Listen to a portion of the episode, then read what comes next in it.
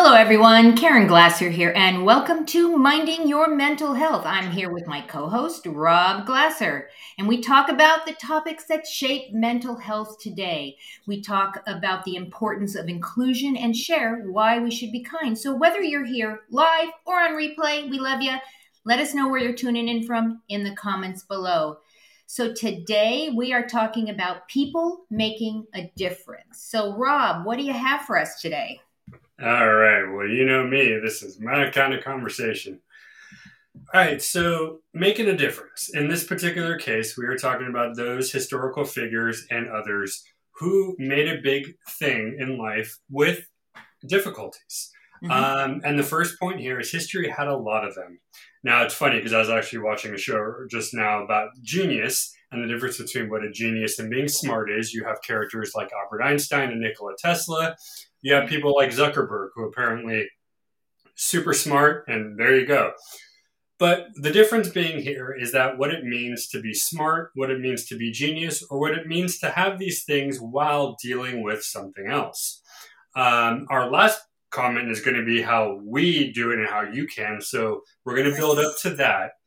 But history is full of so many characters like this. Yeah.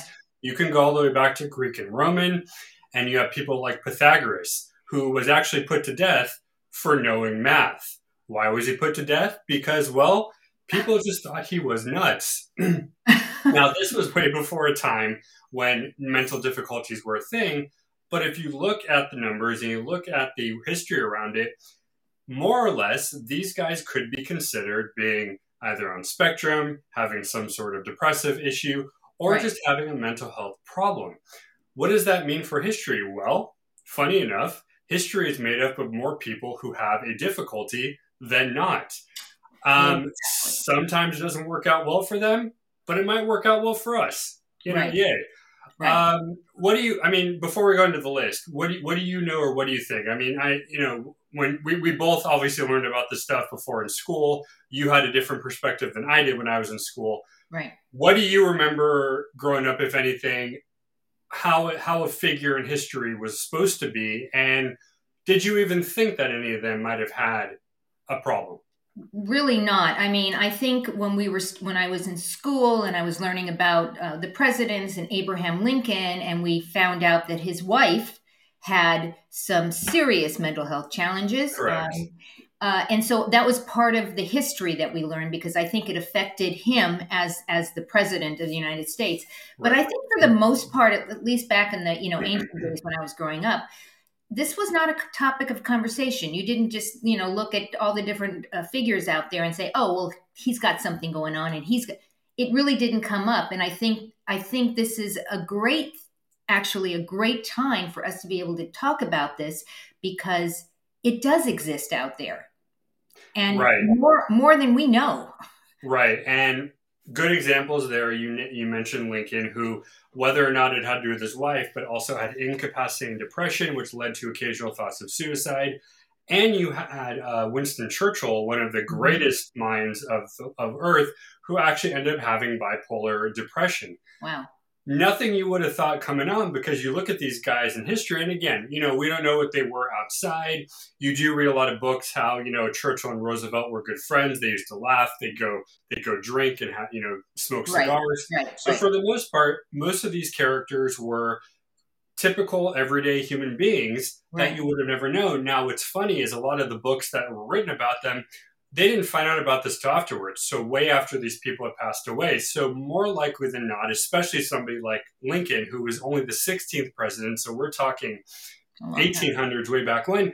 Nobody would have known about his depression until probably more recently than not. As far as Churchill, I know we knew he had a lot of health problems. We knew he had a lot of stuff. But again, right. I would have never imagined a man like Winston Churchill, who was one of the brightest minds in politics, to have severe, right. you but, know, bipolar. But your point is well taken. Just, you know, you can have the brightest mind in the world and also have mental health challenges and it's okay. You know, it's it's not either or. Right. Right? Exactly. Now, one thing, and I, I laugh and not laugh to be rude, but laugh why you'd ever want to be a writer or a playwright because it seems to be that authors just get the short end of the stick. And I say this because we have everybody from people like Tennessee Williams, one of the biggest playwrights ever. I think what Streetcar Named Desire, um, right. all those. You have people like Virginia Woolf who multiple times tried to you know do things, and then you have people like Hemingway who I, I only laugh because of his you know he he was reclusive he you know he loved his cats. That's actually why there's so many cats in Florida, FYI, mm-hmm. because a lot of them were his. Did not know that his cats. he really didn't like people, but yet he became, and I guess for purposes still is, one of the biggest authors out there. Everybody's read Old Man and the Sea. Everybody's read uh, uh, As the uh, Bell Tolls, uh, uh, Red Sun, whatever it's called. He, you know, he's he's a big deal. Everybody in school had to read him. You know, you may not like him, but right. he's a big deal. And there was a history of mental illness in his family that that continued on, as you know. Um, and that probably is a lot of this stuff too. I know uh, one of the big names, Edgar Allan Poe, who I think right. you know, along with alcohol alcoholism, also developed severe depression and and all that. Right. Again, I believe it was also running in the family too. And then you kind of think, well, like you know, did it help his work? You know, obviously somebody like Poe, who wrote a lot of, of macabre and a lot of basically original horror, that's the kind of thing you think about when you have that. So in a weird way, and I think even people like you know King, who I have back here, he's admitted out loud that right. he has suffered from depression, and he is a writer of thriller and horror. Right. So they kind of take advantage of what they have, and I think that's one of the biggest deals here is that you might not have thought about it. You might think, "Oh my God, is he okay?" But then you kind of hear them talk about it and they go, oh, well, I guess it's not that big of a deal for him right. or her because, you know, they, they kind of, they, they make light of it or they use right. it for their, their stuff. Now, the biggest one, and I know I do this a lot because Krista is a big art fan, is Van Gogh. Now, yes. we all know that story here. And I got to say, if you want a good story of what it means to have mental illness, research Vincent van Gogh. It's actually a very sad story. It has a lot to do with losing, I think, the love of his life, right. being very, you know, reclusive, whatever.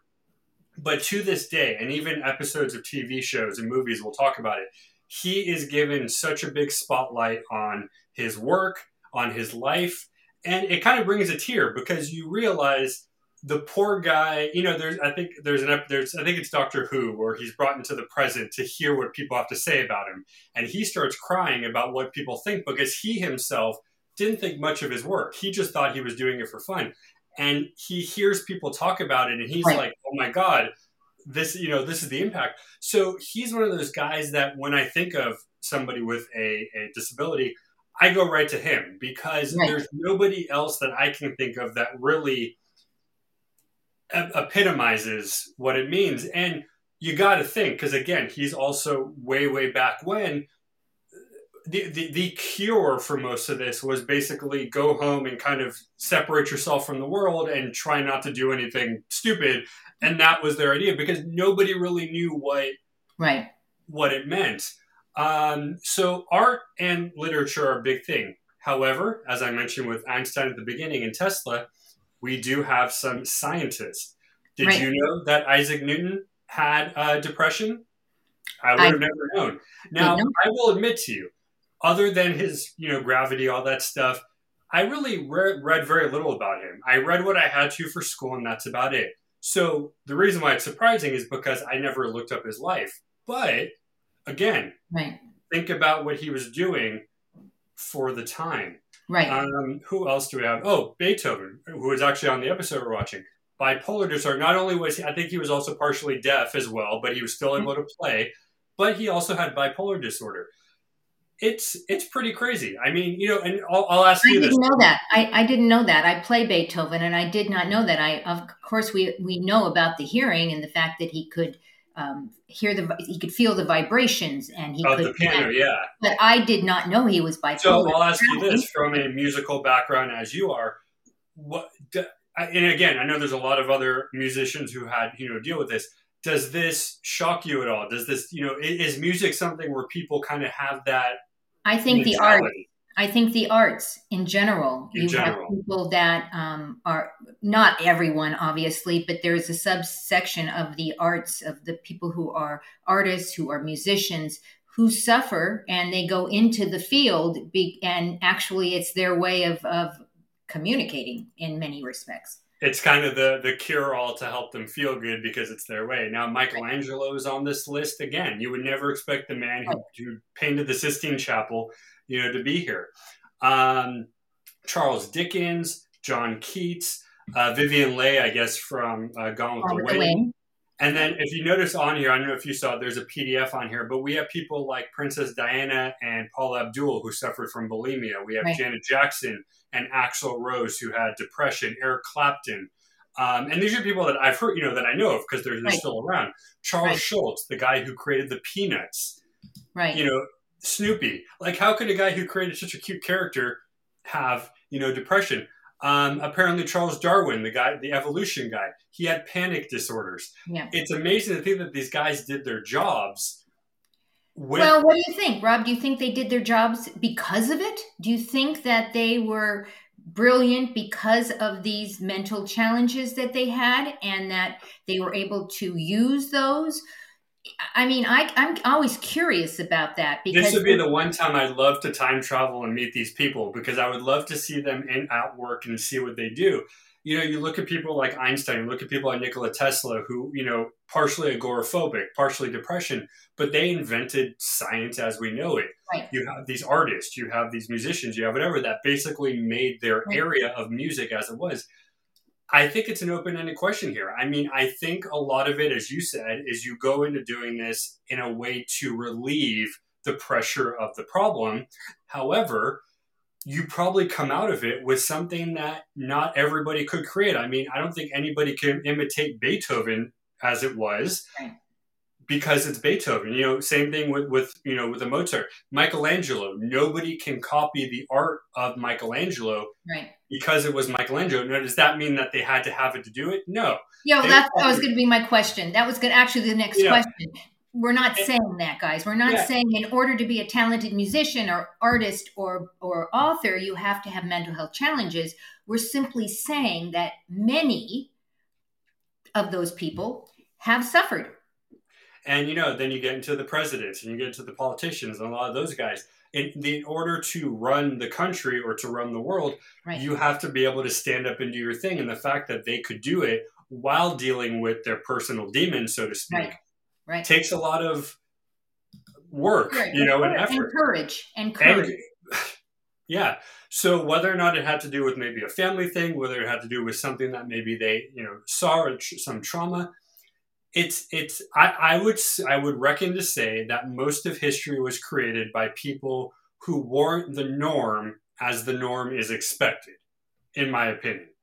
Um, and you know we can go on on. There's a whole list of it, but I think uh, the next part here is you know how how do you make it your legacy? How do you make a, a name? How do you make a, a a life with it? I mean, if you don't mind, I'll just go right in. I mean, this right here, the the podcast thing, is something, took me a while to get here, but it's something that makes me do my thing.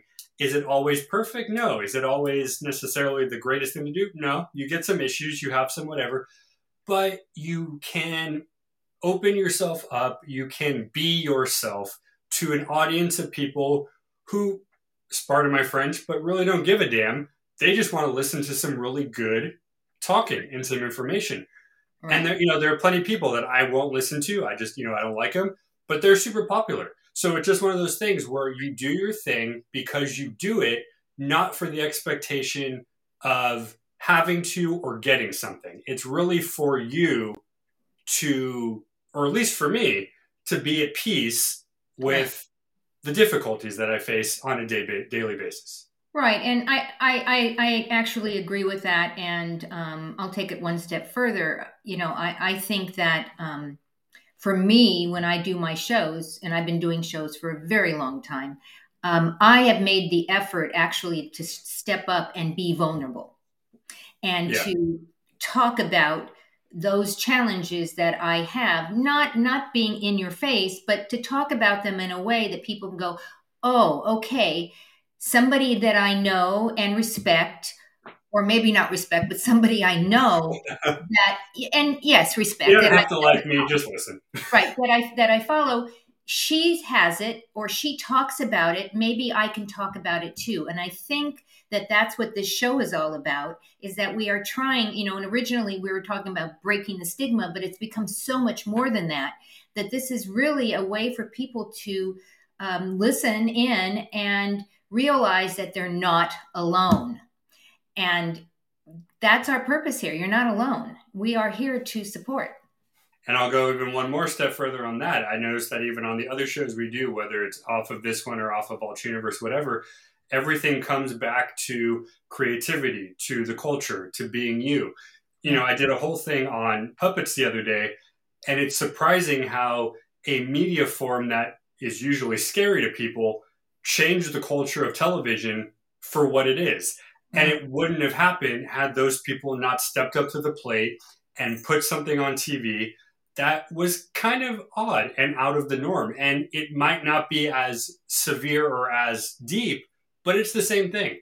It's the culture of why you do it. And if you do it because you're having fun, that's the most important thing. If you get something out of it, great. That's even better. But if you do it because you're enjoying it and because it's your niche, you know, there's so many things you do. People who sew, people who paint, people who sing, like you, you know, like you do it's not necessarily a matter of doing it for a reason. It's doing it because it's your enjoyment. It's doing it because that's your thing. You you know you as they say you were born to do your thing. Do it. You know do. do it. And I, I do think that when that we, we the mask well we put the mask on when we get in front of a camera um, and we we become that the talk show host or the right. mental health advocate or whatever that mask that we wear. I think our challenge as talk show hosts is to try to remove that mask a little bit and let people see a little bit about us so that they feel better about them and and want to take that next step or maybe do what they want to do as you like to say you know right. do that thing just go and do it great topic great topic um, so you know i'm, I'm going to go ahead and say go ahead and check out our, our cool swag. You should do um, that too. yeah do that too. We have some great journals. Um, find your passion love yourself and the importance of now. I actually have the um, importance of now right here and i use it I, I, use it to put my notes in and all my stuff. So it's really cool. But there's T-shirts in there. There are what else? Water bottles, Rob. Water bottles, hoodies. Uh, we even have an apron for those who are chefs at heart. You know, you want to be a holiday time, right? It's holiday time, so get that for you know if you have a, a chef in your world in your family, maybe your father or your mother, maybe the guy who does the barbecue. An apron that would be great gift. Actually, I think it would be a great gift. There you go. Um, we also want to make sure that if you haven't already picked up your free copy of Finding Your Passion, go on over to mindingyourmentalhealth.com and you can go and pick it up. It's free and it's great for, for almost anyone, but especially for those people that say, I have no idea what I like to do. I don't even know what I'm passionate about. And that makes me sad, actually, when people say that, because, you know, we want to know that what our purpose is here on earth. And that's one way that you can do it. Um, I also want to pr- bring up some of the um, uh, online resources that we have, and that's the uh, NIMH, which is the Natural In- National Institute of Mental Health. It's the lead federal agency for research and mental disorders. It's an amazing site. If you haven't been there, you can go do a deep dive and go down the rabbit hole. Uh, we also have NAMI, which is a grassroots organization. This is the National Alliance on Mental Illness, and it's the largest grassroots mental health organization, and it's dedicated to building better lives for millions of Americans affected by mental illness. Go and check it out. It's pretty cool. And you know, we've been talking about this for a while, the 988 number. Um, I'm starting to see it everywhere. I'm starting to see people posting on social media that this is a great thing. So for those of you who are watch our shows and we say something that might trigger you, or you're not watching the show but you remember something, 988, that is the the short code. You dial 988 no matter where you are in this country and they will route you to the right place so that you can talk and get some support if you're having any mental health challenges. Rob, any last minute thoughts? I was just gonna say the cat decided to join us, so she's sitting right in front of me. please.